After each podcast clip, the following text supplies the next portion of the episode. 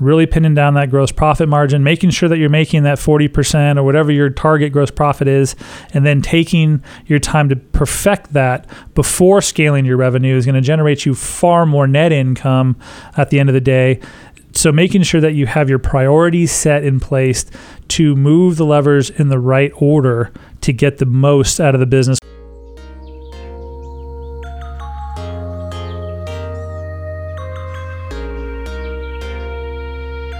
Thanks for joining. My name is Brent Gargano. This is the Money Alchemist podcast. I am joined today by my co host, Ben Jones. Good to and, be here. And Anthony Lewis from Kirsch CPA. Thanks for having me. We are working on a bit of a series where we want to do a deeper dive into the world of a full service business advisory and CPA firm. Uh, we've got Anthony here as our guest, and our intention over the next a handful of episodes here is to do a deeper dive into areas like business costs, business revenues, uh, business transition, tax, anything that really could touch Anthony's world. So we're excited to have you, and we look forward to sharing some of these insights. Yeah, Anthony. Um, now, your role with Kirsch CPA Group is uh, senior manager at Kirsch. Uh, flesh that out a little bit. What is it you do for them? Yeah, so at our firm, we have the typical account uh, accountant structure where we have partners and managers and seniors. And most of the time, when you get to the senior manager level, you're really being the client um, service uh, person where you're managing client relationships, you're helping businesses grow, you're being the consultant and meeting with them on a regular basis, helping them with their strategies, and really working very closely with the clients to help them, not just with the tax and audit and financial requirements, but more strategically looking at their business, tracking their growth, and seeing ways where we can get a collection of professionals together to really help them move in the direction that their goals want them to go.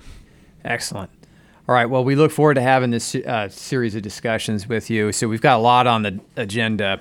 Uh, topics from you know how, how to source labor, how to properly reward your key employees, uh, compensation and benefits packages, um, how to grow your business. Uh, you also wanted to talk about recent uptick in, in, inflation, cost increases, and how to handle those. Uh, long-term planning um, succession planning in particular, uh, and also financing, you know, obtaining, you know, affordable financing to help grow your business. So lots of exciting things. This is going to be at least a five series, uh, five episode series, I think. So Anthony, uh, real glad you're here. Um, now, without further ado, we want to dig into the next subject. So we've talked we, we've talked so far about labor, uh, cost increases. Uh, I think in the re- last last conversation, we talked about revenues. Um, and, and maybe we can drill down a little bit further into that because I am curious what your opinion is uh, on the subject of revenue growth. And, you know, one thing that uh, we encounter, uh, Brent and I, because we work with a lot of business clients, is occasionally you run into the business owner that's just struggling to grow the business for a variety of reasons. Um, and I'm wondering when you sit down with a business owner and you're you're reviewing their um, uh, their cash flows, what are some signs that a business is healthy, and what are some signs a business is unhealthy? Industries and things vary by the business that you're in, but typically speaking, one of the most underutilized reports on any financial statement is really the cash flows. I spend a great deal of time with my clients on the cash flows because I really want to see strong operating cash flows on their cash flow statement. This is generally where you have your net income and you show add backs for non cash items. And then at the end of it, the operating section of your cash flow statement is basically showing you how much money are you driving from your business. Now, there's other sections about financing and investing activities that sometimes you might invest in capital things and then you also might get financing from bank loans, equity infusions, and things like that. But I really like the clients to focus on two main financial statements, and that's the cash flows, and more focused on the operations side, and then the profit and loss statements. And typically, when I do look at those profit and loss statements, I like to see more than just one or two years. I really like to do analysis maybe over a five year period just to kind of see the trends of the business and how it's going with my business owners and see if that five year trend is in line with what their goals were and try to help them see the bigger picture. And, and ho- hopefully, most of those years are profit years, right? That's the expectation. But as everybody knows, uh, COVID had a huge impact on businesses. Mm, yeah. uh, the low rates of interest and having the market capital infusions that we did over the last couple of years kind of did bail a lot of people out. But some of the things that we're seeing now coming out of that with the hike of the interest rates and other things too, which could be maybe a segue into another topic, is that now that they don't have affordable options for that financing, the business landscape has changed and the gross profit margins and the net income is kind of shrinking due to the recapitalization and you know maybe getting new loans have gotten a lot more expensive. And now that we don't have PPP money and other monies by the government out there we have to get back to fundamentally checking on our business making sure we have enough revenue to support our business and we're making enough gross profit to substantiate our existence and growth plans that we had in place which were kind of derailed by the last couple of years of covid mm-hmm. when people were shut down and there were supply chain issues and all these things we had to navigate and now coming out of it we need to refocus and really get a good, strong plan together and make sure that we're focusing on the key um, financial components of our business, like what are our revenues, what are our gross profits, and what's my net income and my overhead costs, so that I truly have a good understanding of where I'm going. Yeah, and, and we touched on costs in our uh, one of our recent episodes. So let's talk a little bit more about growth and revenue growth. Um, you know, one one thing that I personally struggle with in my business is finding the capacity for growth. You know, and that ties into labor and uh, but but a lot of it's me. Uh, a lot of it's just me being reluctant to let go and delegate and and and trust mission critical tasks uh, to others in the organization. So is that a common theme that you see? I imagine that would be a big mistake that a lot of business owners make um, when it comes to growing their business. Is just trusting that delegation process.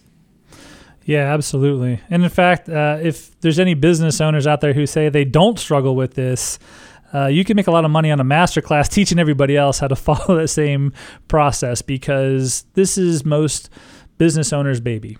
They started this potentially from the ground up.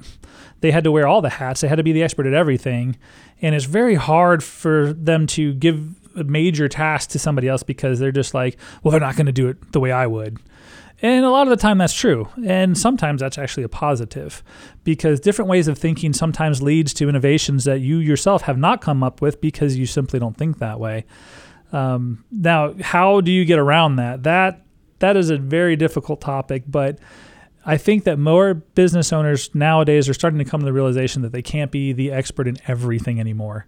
They can't be the marketing director. They can't be the HR director. They can't be the operations manager. They can't also then be the CEO and they can't be out there going and getting sales. Mm-hmm. They have to parse out parts of their business, find strategic people to put in those places, and then really leverage their time to push down the mission critical to those people to then go out to their companies to execute that plan and be willing to delegate that and train them properly with their experience.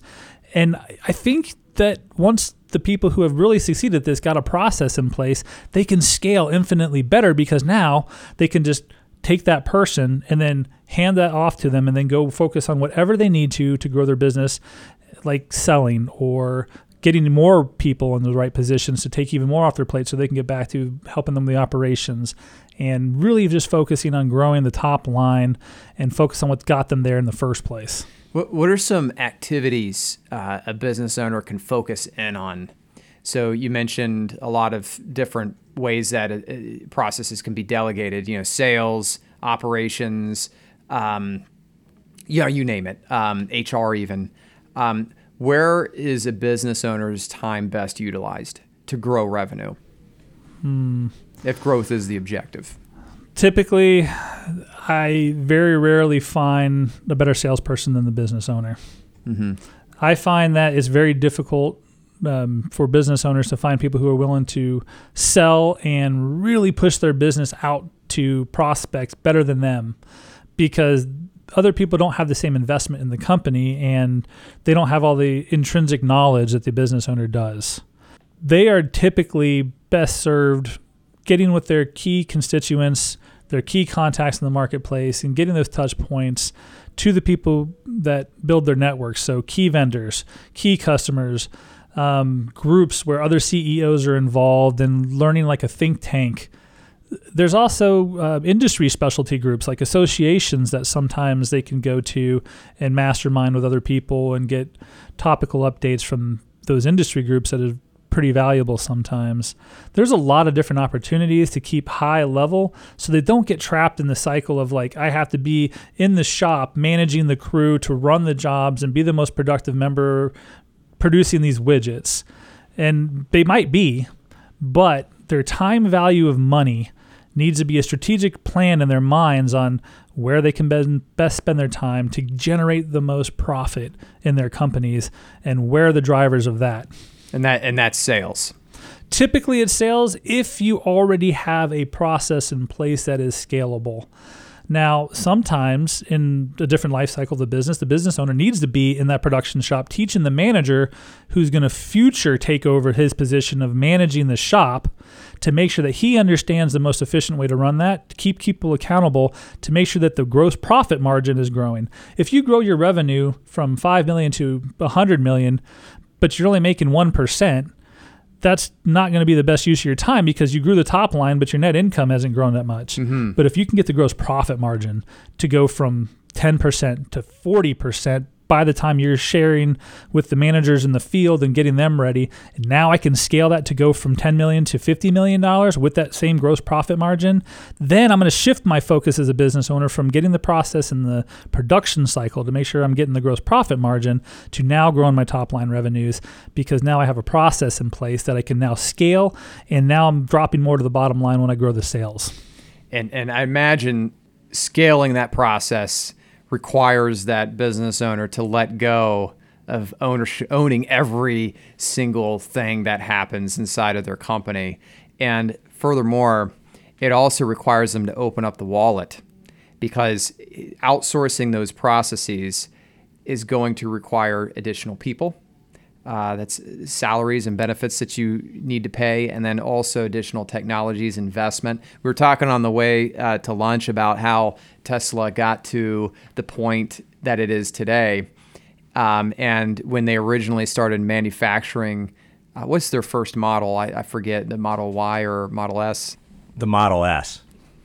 So it's the Model S, and um, you know they were losing money on every car that they manufactured. Now, I don't think a business owner should be losing money. Uh, that was kind. Of, that's kind of a special case, but it's an extreme example of having to invest money to build scale down the road, and that's something that I have found to be true. And but it wasn't an overnight epiphany for me. It was a. I needed someone like you. I needed to do a podcast with Anthony Lewis with Kirsch like five years ago.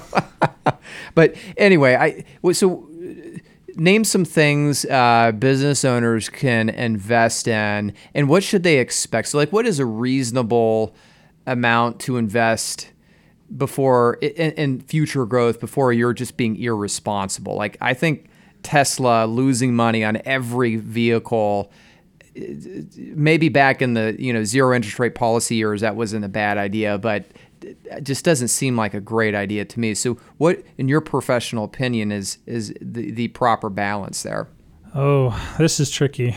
Um, well, the first thing to do is have some sort of a plan in place. How mm-hmm. much money can you stand to invest? Mm-hmm. Always start with where you're at right now and you can actually put into something.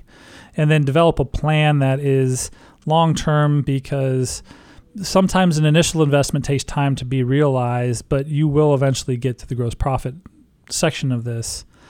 Um, a key ratio and like things like that for all circumstances just doesn't exist. But knowing what you can afford and then say, okay, if I'm going to invest, I can currently do $1 million of revenue right now, but if I buy a machine uh, for, let's just say, another million dollars and I finance that, I have to cash flow that million dollar investment with interest over time and then look at my capacity of growing from a million dollars of revenue to maybe I can do 3 million of revenue right now and then actually projecting out 5 years when I pay that machine off to make sure that that investment is going to be able to pay for itself and generate more profit as I go along this. And I've done projections like this for clients. So a cost benefit analysis that would refer this to on a cash flow method to say, okay, if I invest a million dollars at this interest rate and I can generate $2 million more revenue at this gross profit margin, and I plot this out for five years until I pay this machine off, do I come out with more net cash at the end of this than when I started. And if not, I go back to the drawing board and I say, okay, what if I buy a half million dollar machine that can only generate $1 million of revenue instead? Is that more sustainable? And can that get me there? And if I can't, then I go back and try to find other options. Hmm. Yeah. The the key there in that projection um, is assumed growth. So, to, in order to justify purchasing that extra machine, you have to know that that revenue is going to be there. You know, otherwise you're buying a machine and now you're going to get stuck with this debt load, and now now you're just you're like an airplane just nose diving into the into the ground. Um, so let's shift gears real quick and then talk about um, you know sales growth. Um, I know that's not necessarily your your sole area of expertise here, but I imagine you've seen enough um, situations to know what works and what doesn't work. And uh, uh, but maybe I think we should talk about like what are some trends that you're seeing in the market today to help business owners um, sell more. You know, for for example, not everybody's advertising in newspapers. That's kind of a dead model. You know, yellow pages are inefficient. So, what are some business? What do you see some business owners doing today to effectually, uh, effectively grow their their sales? Maybe like a three prong approach. Um, sometimes works where you don't just do one media of advertising or finding new customers. Typically, it's a blend of multiple types um, based on some old school methods of referral sources. You have customers who are advocates for your business. They'll go out and tell people. Um, more trade shows, industry groups that you can go to and like have booths and maybe do some speaking engagements. Those are all good things for certain industries. But as we are heading down the path of new technology and digital marketing and creating funnels where customers can go out and find you, we're finding a lot of people are starting to invest more in websites and creating like content for their potential customers, depending on the industry groups that they're in, like some sort of a media following, such as like podcasts, or maybe they'll do um, some Facebook ads, maybe they'll do Google search ads, which is pretty common. And they really are trying to find ways to get their name out there so that people can find them rather than them going and beating the pavement to go try to find their customers like they did back then. And I'm not saying abandon all the old ways because a lot of those are the ways that you got here and you have a lot of good contacts and you have good industry groups and you should still farm those, but make sure that you're making a plan that is moving along with the times and you're up to date with technology and that you understand what other people are competitively doing that are in your space that has worked for them that you are keeping up with. Because a lot of the times you know people have gotten so used to their businesses operating a certain way that they don't want to think outside the box. They're like well that'll never work and i don't want to spend the money there. When in reality they might be you know sort of shortcutting themselves for this big new market that can really help them expand their business. Yeah well, know your business, know your market. I can actually elaborate on that. Um, there, we run a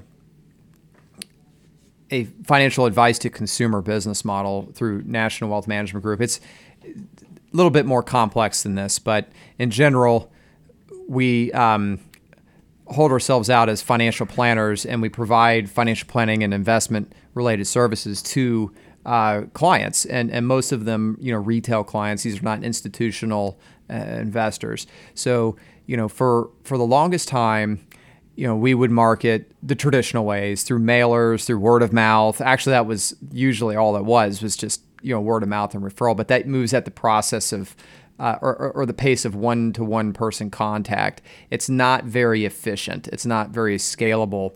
Um, so in our research, we found a great marketing program uh, through a not not so so small a podcaster, you know, a guy named Dave Ramsey. Most people have probably heard of him, you know, but and a lot of advisors hear Dave Ramsey and they just bite their tongues. You know, they can't stand the guy, you know, because he's so strong. His his opinions are so strong on everything, and a lot of it uh, is antithetical to what financial advisors consider, you know. Uh, sacrosanct, you know, um, like whole whole life insurance. And you know, I don't personally have a strong opinion on uh, whole life insurance, but there's some advisors that do. So you know, he kind of has this. Uh, uh, reputation in the financial advice space is ah, don't listen to that guy. You know, listen to the real experts. Funny enough, I actually think his methodology is very effective, uh, and I actually agree uh, with with nearly all of it. But um, we didn't we didn't want to partner ourselves with that because uh, a it was expensive, um, and b um, you know it just there was that that stigma associated with it that you didn't want to dive into. It almost polarizes your customer base right away because either for or against the platform you're using. Somewhat, um, I actually don't find that to have happened because we have good. some clients that don't really care for Dave Ramsey, but you know they, they know that we market through that program and and um, it, it doesn't bother them. So you know I'm sure there's some customers that that choose to don't choose us because of that, but that's okay. They probably weren't going to choose us anyway. Uh, anyway, my point is I'm going to get back on point. Is that you know we decided to take a risk and market in a way that uh, we found you know, we initially found to be suspect, you know, like, ah, that's kind of dubious, but that was just our opinion. And what we found is that actually has accelerated our growth more than any other marketing program that we've ever used.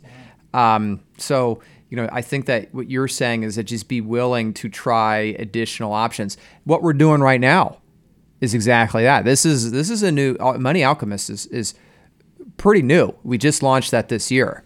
Yeah, and um, what I um, will say in addition to that is when mm-hmm. you try these new resources or you're using existing ones, mm-hmm. having some sort of a metric in place and way to measure the output. So, like for instance, if I'm using the Google AdWord, I can go back to Google and I can see what I was getting click wise because Google tracks all the clicks previous to us spending the money advertising, then after the money that I spent advertising, and see consistently month over month how many more clicks I'm getting. Yeah, I extraordinarily push them tracking the metrics and then holding themselves to a way to determine okay, if I spent $100,000 on Google how many more clicks am I getting? How much more exposure am I getting? Out of those exposures, how many times am I closing those deals? And then I take that methodology to all my other marketing efforts and I say, okay, what are my customer ratios to the number of advertising dollars that I've spent per each of these different platforms and which one's getting me the best results? Because if I can track it and measure it, then I can then set goals and then I can follow up on them and see where I should put more of my money advertising wise on my specific business and which medium gets me the best results. How often are you measuring these statistics and, and when can you consider something a success or a failure? It's tricky. Um, some industries are a slow burn. Um, sometimes marketing strategies like especially old school ones where I'm part of an industry group. I'm new to the industry group. They don't really know me. I go every month for two years. I do a couple speaking engagements. I might not get a client for six months to a year. Mm-hmm. But as they get to know me and as I consistently am applying that marketing strategy, suddenly two, three, four years in, people are just flooding to me every time they have a question or every time they have something that their current provider can't supply them. They immediately think of me because they see me all the time. And then other ones are almost instantaneous, where you can have a Google search. Um, you put hundred thousand dollars in there, and all of a sudden your clicks go from maybe you're getting two hundred a, a week to a thousand a day, and you can track that. And then you can say, out of that thousand a day, I usually close three percent. Mm-hmm. And you can instantly see how effective that is, and you keep putting money back into it if that's working for you. It really just depends on the marketing strategy you have and having a game plan in mind and understanding what the timing is going to be. And what you're referring to is search engine optimization, otherwise known as SEO. Um, are there certain businesses that that can use that more effectively than others? I definitely see that some industries lend themselves to that much better than others. Sometimes it's a little bit harder in like a professional service thing because it's very relationship based. You don't want to put yourself out there as a commodity. So I'd say that more commodity based businesses where you just want to get your name out there, you want to be a competitor in a market space that you know you're competing in is going to probably lend itself better than something that you really just want to have a good relationship with. You want to know who you're dealing with and how they're going to help you. Is very hard to tell on even a marketing strategy with a you know Google ad search. Mm-hmm. Um, and in those cases, maybe more content generation, more speaking engagements, more actual knowledge of what the business is doing for its customers is going to get you more drive on something like that than an optimization through Google. Is there an amount uh, or a percentage of revenue that a, a, business should be spending on marketing activities? Or is that just whatever you can afford, whatever sounds good? It really varies. Um, there's no golden bullet out there, unfortunately, for this because different industries react differently to advertising dollars. Um, some companies don't even need to advertise because their brands are so well known that people actually come to them where they don't really need to spend a lot on marketing at all. And other companies need to push content out um, to get a funnel of customers coming to them, and other ones need to have a golden ratio of like, hey, if we're not spending 10% of our revenue, we are not going to continue to grow and sustain our market standpoint unless we're pushing out there like just think about TV ads. What do you see on TV all the time? You know, there's always car commercials, there's always, you know, product placement commercials for Coke, Pepsi. Their advertising dollars has to be a huge percentage of their total expenses. Otherwise, they don't stay relevant because if they back those down, their market rate instantly drops. Yeah. Well, even the government advertises. Um, so I imagine those businesses that don't advertise and just go on word of mouth, they probably, I, I would think that they would grow more if they did because there's some businesses like McDonald's, for example. Eh, my gosh, you see them all over the place and they still pump millions of dollars into commercials and YouTube ads and you name it. Um, I've heard it said to me now. I, I again being in the um, uh, the business of um, running a, a, financial advice and money management practice, the general rule that's been described to me in our business is you need to be taking 10 to 15% of your revenues. That, that should be minimum what you're investing into advertising if you want to truly accelerate and grow into a, a large practice. Now, that's another question like, do we actually want to do that? You know, growth for the sake of growth isn't um, necessarily the recipe for a meaningful life. So you got to think about all the other uh, aspects of that that come along with it. But um, that that's just what's been drilled into my mind. What was your opinion of that? Uh, we talked about this a little bit on one of our other conversations on revenue, where we said that you know if I just move the top line revenue, let's just say I go to a million to three million, but I net income maybe just 50% more total net income, but I've doubled or tripled, sorry, the amount of sales. Well, I've tripled my headache, but I've only doubled my net profit at the bottom line. And it becomes a drag, and you're pulling down, you know, how much you can do, the time with your family, things like that, that you have to make sure you're balancing. So, driving top line revenue is not always the best priority. Sometimes really pinning down that gross profit margin, making sure that you're making that 40% or whatever your target gross profit is, and then taking your time to perfect that before scaling your revenue is going to generate you far more net income at the end of the day. So making sure that you have your priorities set in place to move the levers in the right order to get the most out of the business without really crushing yourself and your team that is helping you run the operations. Growing the revenue, even if it, you are sacrificing part of your life to do that, may pay off long term. You know, and this is where it goes into long term planning. So I, I, you know, we will save the meat of that conversation for that episode. But, uh, you know, it may make sense for someone who values uh, free time and leisure and quality of life to uh, put their nose to the grindstone for a short period. We've all seen that picture of Jeff Bezos with the Amazon banner in the background. Do you know what I'm talking about? The yeah. one from 1995, and he's just like painted Amazon, and he's just working like a dog.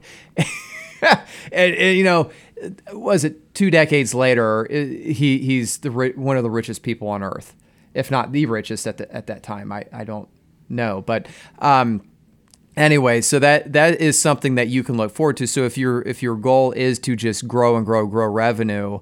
Um, but you also want to have a healthy life balance. So just keep that in mind. You know that may be a component of exit planning. Um, but I don't. I want to recap um, what I heard you say over the past 30 minutes or so here, and uh, that is uh, to you know the the, the, the there are some key mistakes that um, uh, business owners make when it comes to revenue growth. One of the key things is not measuring it. Yes. So definitely you need to be measuring cash flow statements and, and looking those over on a regular basis to determine the direction of your business. So if you're not looking at cash flow statements, you should be. And what would you say? At least quarterly, annually? How often? Well, I have a lot of business owners who look at their cash account daily. Okay. And it's not a perfect cash flow scenario because you can't see the inflows and outflows when you look at your bank statement mm-hmm. as purely as you should be so, able to. So your answer is often.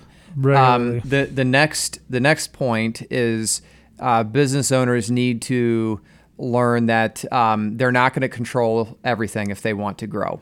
So you you have to be willing to delegate responsibilities um, to you know coworkers or other professionals, so that you can focus on the key area of growth. For most people, that is sales. So for most business owners, I mean that is sales. So they're best at sales, and you should focus on that. I imagine that's not always true, but it's usually true in your experience. Um, and then you also need to be willing to invest in growth, and that's where we talked about you know advertising, but that also um, uh, could mean investing in you know property, plant, equipment that are more efficient.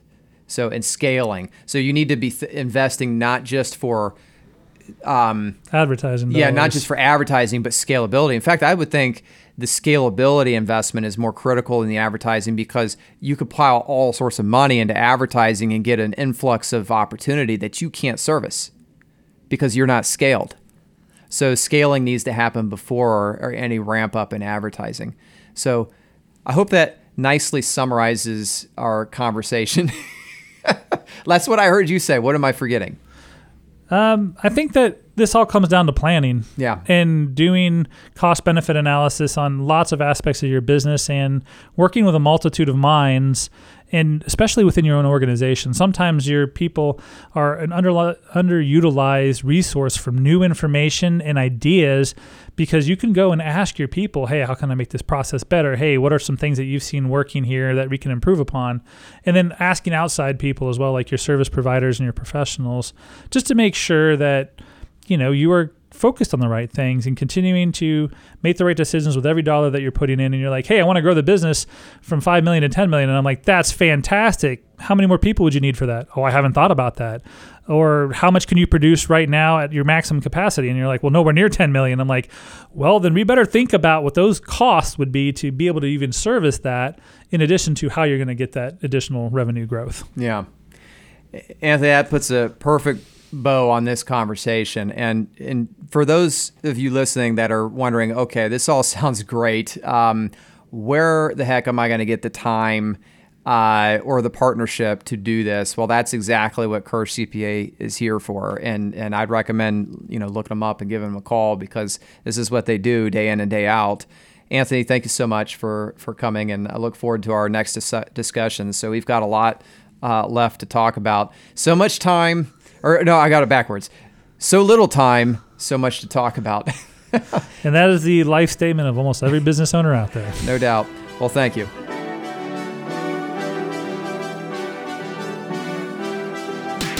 Securities offered through LPL Financial member FINRA SIPC. Advisory services offered through National Wealth Management Group LLC, a registered investment advisor and separate entity from LPL Financial LLC. The opinions voiced in this material are for general information only and are not intended to provide specific advice or recommendations for any individual. All performance referenced is historical and is no guarantee of future results. Economic forecasts set forth may not develop as predicted, and there can be no guarantee that strategies promoted will be successful. This information is not intended as authoritative guidance or tax or legal advice. you should consult with your attorney or tax advisor for guidance for your specific situation. Anthony Lewis is not affiliated with LPL Financial. Brent Gargano is not affiliated with LPL Financial. The content shared in this podcast by Kirsch CPA Group is based on their own experiences, research, and opinions, and it may not be suitable as professional or expert advice. We highly recommend consulting with qualified experts or professionals when making important decisions relating to the topics we discuss. Your individual circumstances and needs may vary, and what works for one person may not necessarily work for another.